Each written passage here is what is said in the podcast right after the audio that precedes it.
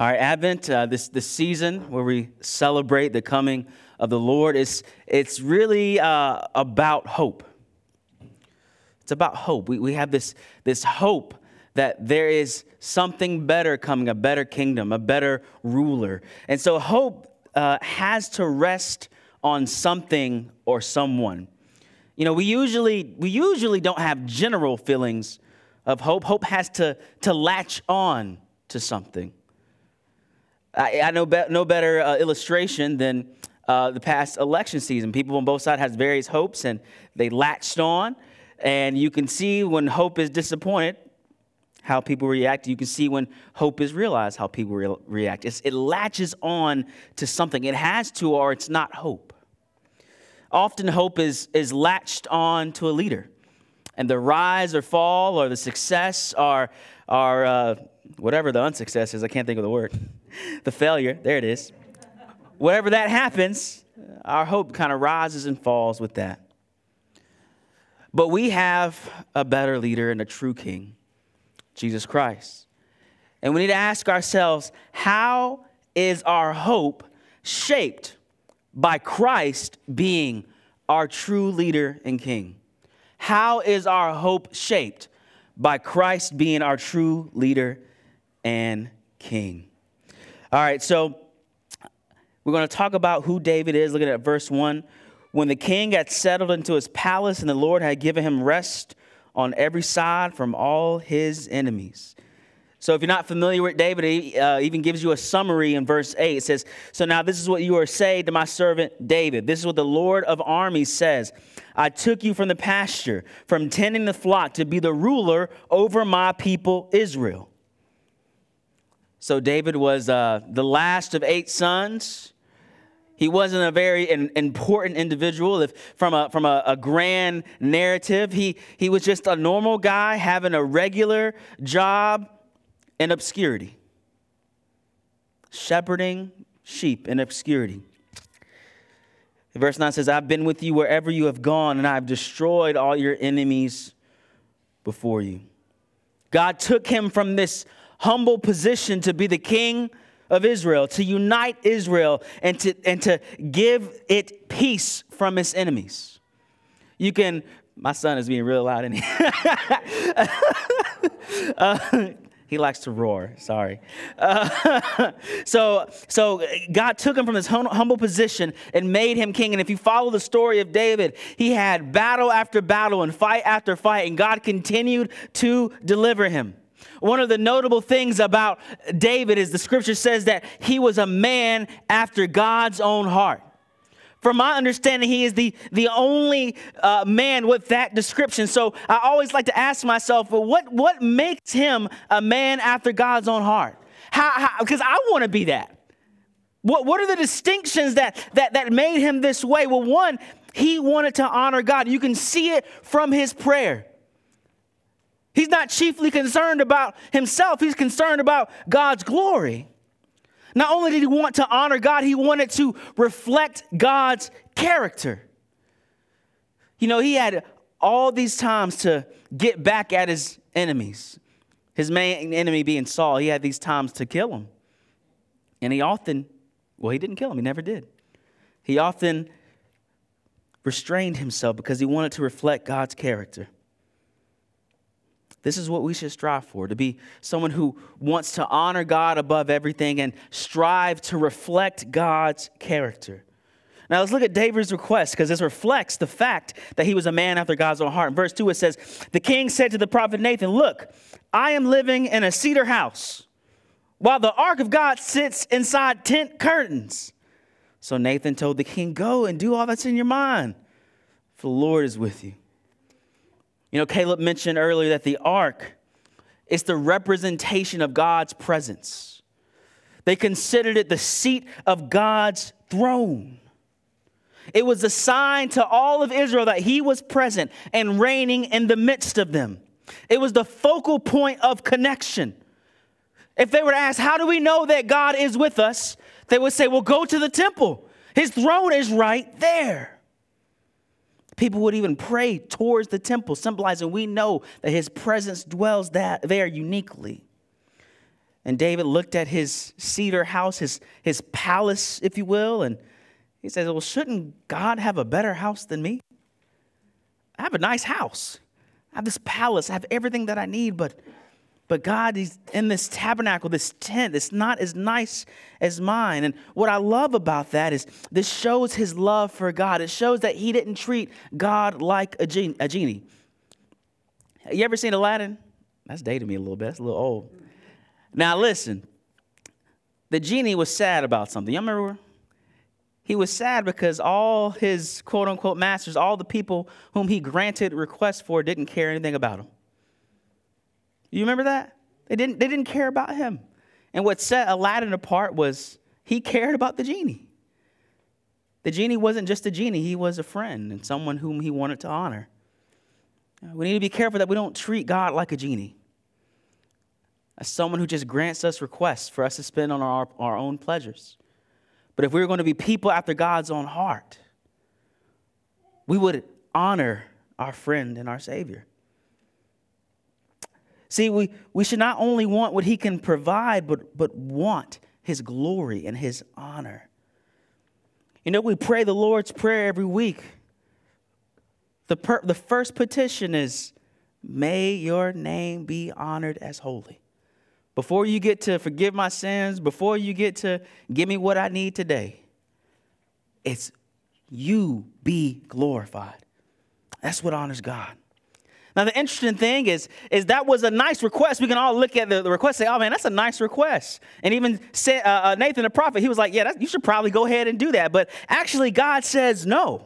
Look at verse 4. It says, But that night the word of the Lord came to Nathan Go to my servant David and say, This is what the Lord says Are you to build me a house to dwell in? From the time I brought the Israelites out of Egypt until today, I have not dwelt in a house. Instead, I've been moving around with a tent as my dwelling. What this illustrates to us is that God has no needs. God is self sufficient. Listen, when we are serving God, we're not filling something up from which He lacks. It's, it's not that if we don't serve God, He's like, oh my goodness, what am I going to do today? No, he, he, he needs nothing. He is self sufficient. We honor Him. And listen, and are honored by serving him. You know, there's something interesting that I never really understood. You know, you'll watch like a sports, uh, like a basketball game or something, and, you know, say somebody famous like, you know, Kobe or LeBron, like they'll wipe their face with a towel and then throw it down, and somebody's like, I got the towel. Like, I'm like, that's nasty. But you know what I mean? But, but, like, but the idea is this to like, man, I, I feel honored to have this towel that he wiped the sweat off with. Now, that, that doesn't do nothing for for LeBron, right? He's like, okay, cool. you know, but the idea is that when we serve God, when we seek to honor Him, we are honored ourselves by being in close proximity to Him. That's the crazy thing about serving God. It's not that we are filling up some lack that He has, but it's that we are receiving glory and honor ourselves from serving Him. This is why we serve Him. We serve him not only because we have some sense of dignity and honor by serving him, but all the ways that we serve him, if you look scripturally, they are service to others. Love your enemy, pray for those who curse you. See, by serving God, we are serving others. These are the motivations, not because we're like, I did God a favor. He don't need no favors from you. But he gives us proximity to Him, and He gives us the honor of helping others. What's interesting is we can see that God likes to be mobile around His people. He's like, I, I got this tent, you know what I'm saying? Wherever y'all go, I can go. See, the purpose of the tabernacle was to be near. It's, it's not because He needed a place to live, He lives in heaven. He was like, I wish I had a nice house. Now he has the most beautiful house that we cannot even imagine but he would condescend to live in a tent so that he could be with his people. See, the ark and the tabernacle and the temple, they were symbols of God's rule and his presence among his people. It was a symbol and a sacrament. What's so crazy is, is the Lord has given us one of those, the Lord's Supper, which we take every week. It's a symbol and a sacrament that God is with us that we would remember him though though he does not need to be confined to bread and, and juice. He doesn't he doesn't have to be confined that way. He wants to draw near to us and he will humble himself to do it so in in in view of him asking, of David asking God for something, God actually gives him something. David blesses David. Look at verse 10. I will designate a place for my people Israel and plant them so that they may live there and not be disturbed again. Evildoers will not continue to oppress them as they have done. You know what's interesting is that it's the whole promise is really to David and his descendant, but we can see the purpose of it. The purpose is actually not about David right? He said, I, am going to prepare a place for my people. I don't want people to be oppressed anymore. God blesses David in order to bless his people. And that is his method. Beloved, if he has blessed you, it's not just so that you can store it up. He blesses you so that you can be a blessing to others. We distribute what has been given to us. That's why we're, we're generous with, with our, our money when people are in need. Some of you have been blessed with unique and wonderful gifts, and those are not just so that you can have fun by yourself, but so that you can use whatever gifts the Lord has given you to serve His people. I love this promise that God will give His people a peaceful and a just society. This is like the central human longing. Like, will everything just be okay? can, can it just, can we just fix it? Just fix it. Make it right so that people aren't hurting, so that people aren't oppressing one another. And we have this tendency to look to human leaders to provide that for us. And we have this great promise that God Himself will provide this just and peaceful society. And we get from this text that God takes oppression seriously and we'll deal with it. Oppression is a word I don't feel like is defined a lot. We talk about it a lot. But, but, but a way to understand oppression is, is sin plus power. Sin plus power. Okay? We, we, we intuitively know this. Like, you know, if me and Caleb got into a fight, you know, that probably wouldn't be good. You know, I'd be like, what y'all doing? But if I got into a fight with my baby, y'all be like, hey, yo, that's a baby. Like, but you get it. It could be the same action, but you're like, but that's that's some authority. You can't just be that. That's that's why oppression is such an such a big deal. It's sin plus an abuse of power, an abuse of authority. And God hates it because God gave authority to serve, and humans take it to be self centered. This is a warning to us. All of us have different and various levels of authority in our lives. And we know that God hates oppression. So if you have influence and authority, do not abuse it because you will find your enemy to be God Himself. God promises that a descendant of David will bless his house. Look at verse 11. Ever since the day I ordered judges to be over my people Israel, I will give rest from all your enemies, the Lord declares to you. The Lord himself will make a house for you. When your time comes and you rest with your ancestors, I will raise up after your, you your descendant who will come from your body, and I will establish his kingdom. So he makes some pretty significant promises here. The ruler of this peaceful and just, just society will be a descendant of David. And God will build a dynasty for David. That's what he means when I'm going to be. Like David said, a, Can I build your house? And God's like, No, I'm going to build you a house. I'm going to build you a dynasty. And, and God will build a kingdom for David's son. There's some really unique promises. See, God promises that this descendant will have a throne that lasts forever. And verse 13, he says, He is the one who will build a house for my name, and I will establish the throne of his kingdom forever. See, a just society ruled by a good and just ruler will last forever. See, the longevity of the ruler ensures the permanence of the good kingdom. Because he will always rule, because he will always have a throne, because he will not die, he will ensure peace and justice forever makes this other unique promise that God will be like a father to him. Verse 14, I will be his father, he will be my son. When he does wrong, I will discipline him with a rod of men and blows from mortals.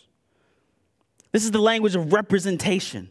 He will be God's representation to his people and to the nations. See, a mature son reflects and represents his father. He's like, I'm not going to send you somebody I don't know.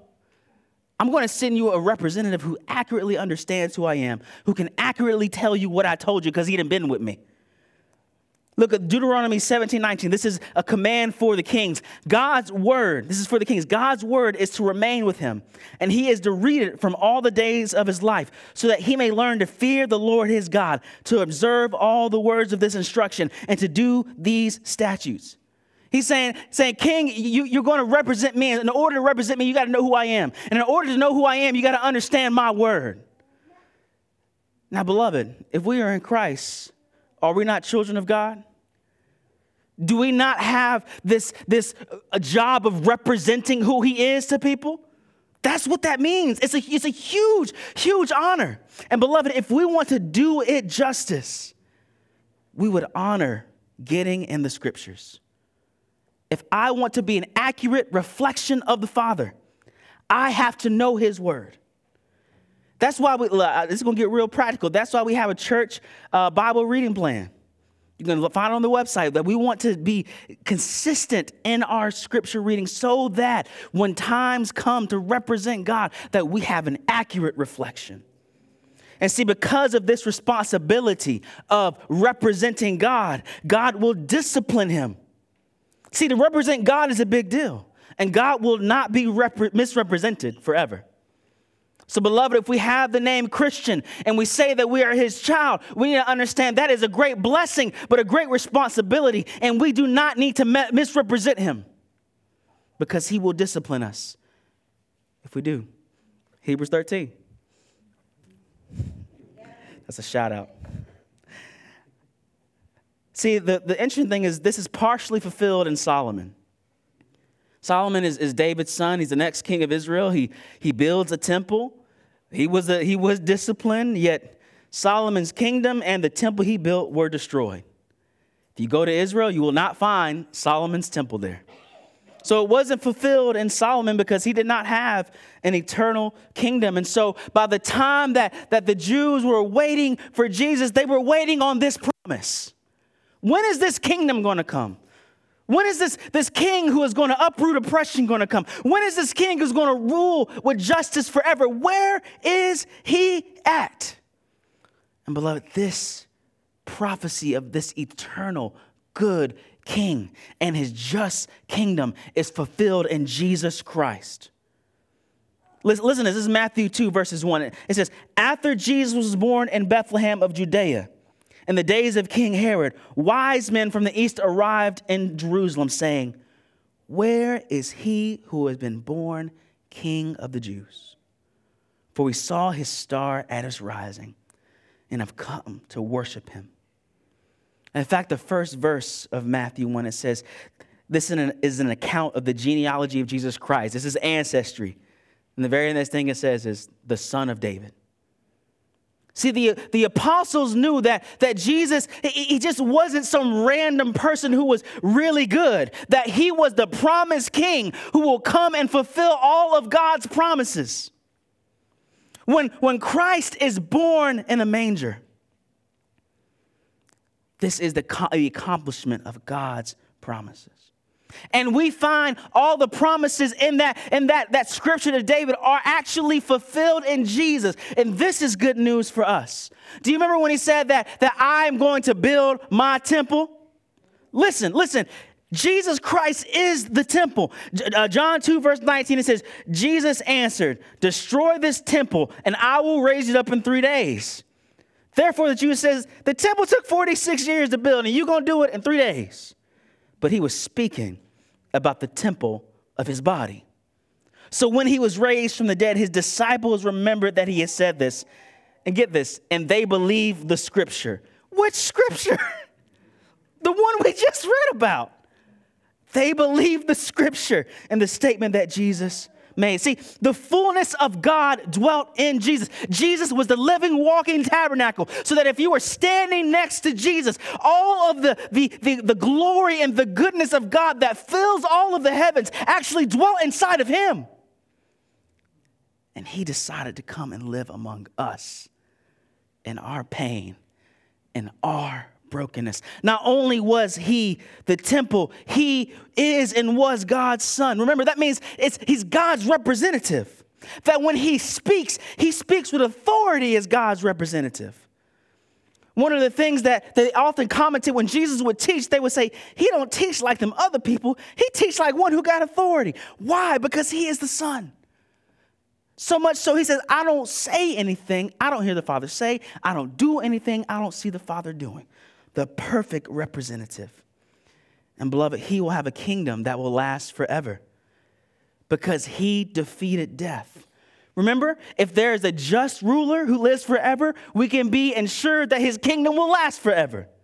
The scripture says that Jesus died and he rose resurrected and he's not going to die again.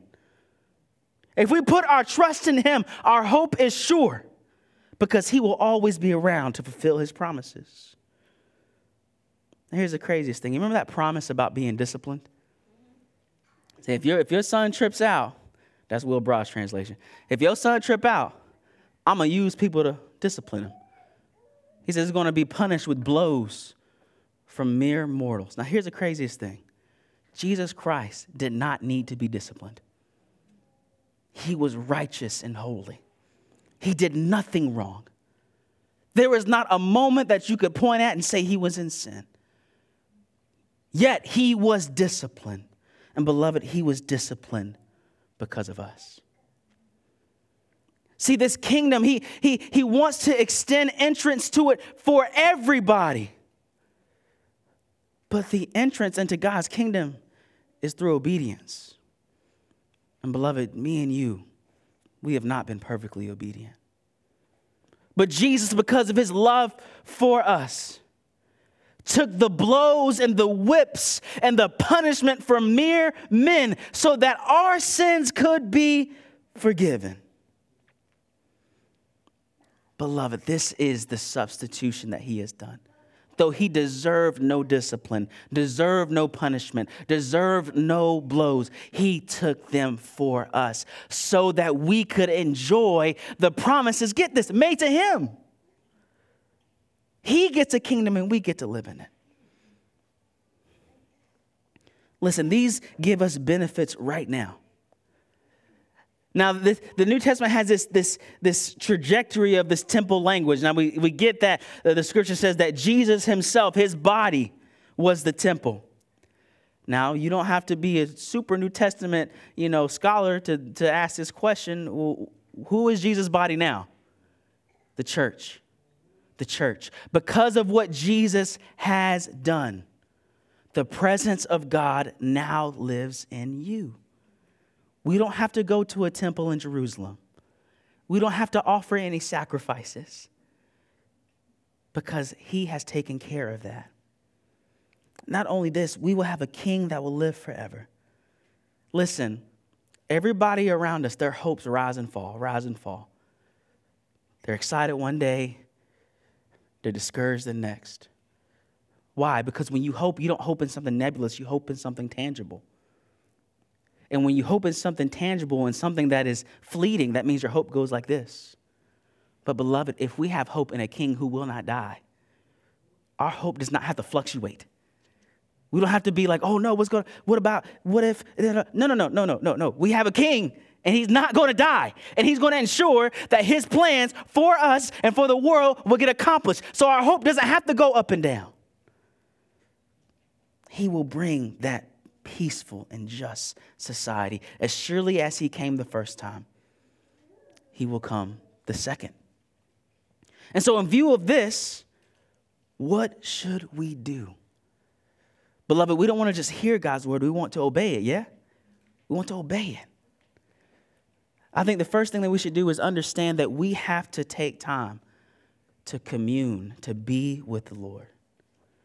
Now, I'm going to teach you. I'm going to slow down. I want to make sure we get this. In the temple, I'm talking about back in the day when there was a temple, they had set times of prayer. The Jews, they would pray three or four times a day. You're like, doggone. Yeah, they would, they would take time to do that. I want you to understand something.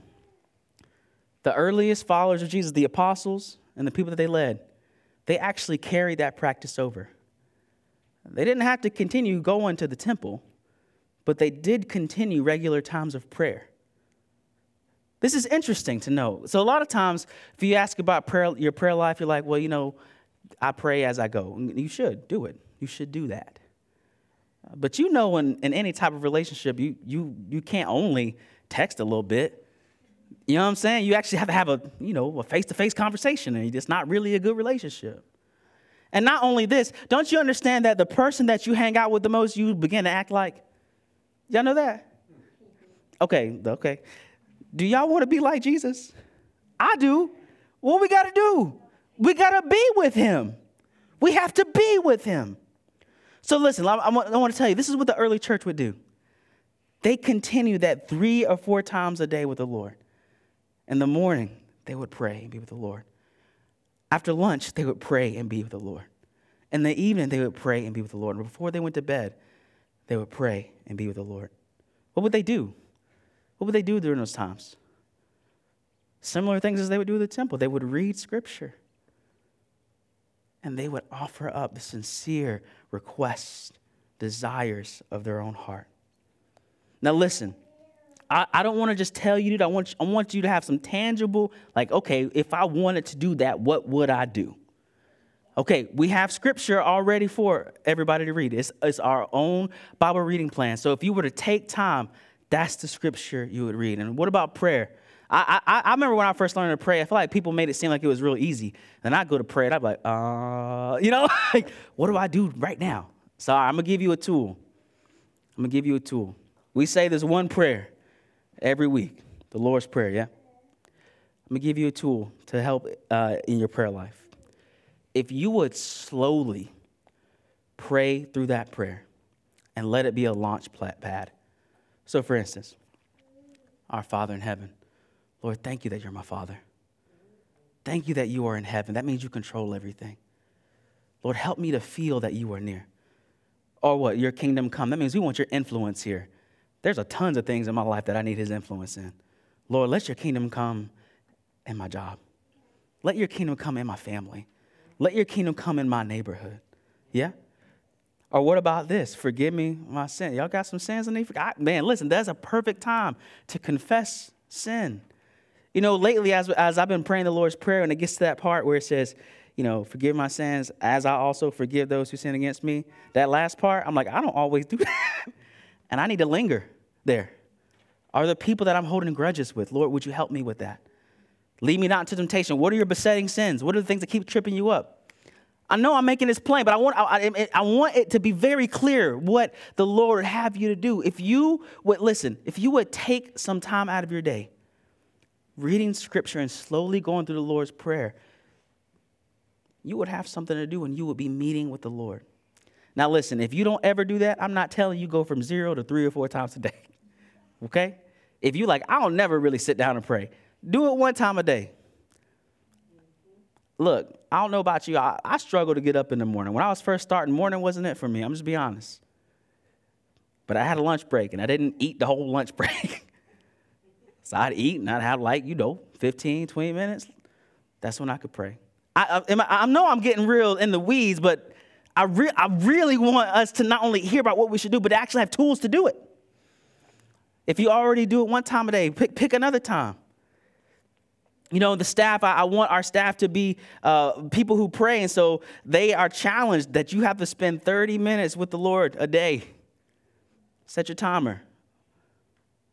Beloved, I want to give you tools. If you, if you are still exploring, what would that look like? Look, I'm your pastor. I'm here for you. Let's talk. I want you to grow in prayer. Beloved, another application is that we would have bold confidence. Listen, we, we are not people who have to be scared about what will happen. We our, our emotions don't have to rise and fall with the news coverage. Okay? We, it, we, don't, we don't, I know it's a scary time, but beloved, we know the King of the universe, and He loves us. So we can have a bold confidence, confidence that is not marked with anxiety and fear. That's a mark of a believer, and we need to ask the Lord for, it. And finally, we need to do some prophetic action of the future kingdom. Remember, he said there's a kingdom that's coming that won't have oppression. Remember that part? Okay, what does that, what, what, what could we, what kind of lives could we live if we say we are trusting that that's coming and we're going to see a little bit of that now through our lives? It means that we would do works of justice now. And again, you're like, well, what is the work of justice that we should do? We've been talking about this a lot. We all have callings, we all have relationships, we all have roles and responsibilities. Look through that and think, how could I do works of justice? How could I be extra kind? How could I protect those who are under my authority? How could I do acts of kindness to those whom I work with? That is the work of justice right now. So, beloved, we have a king.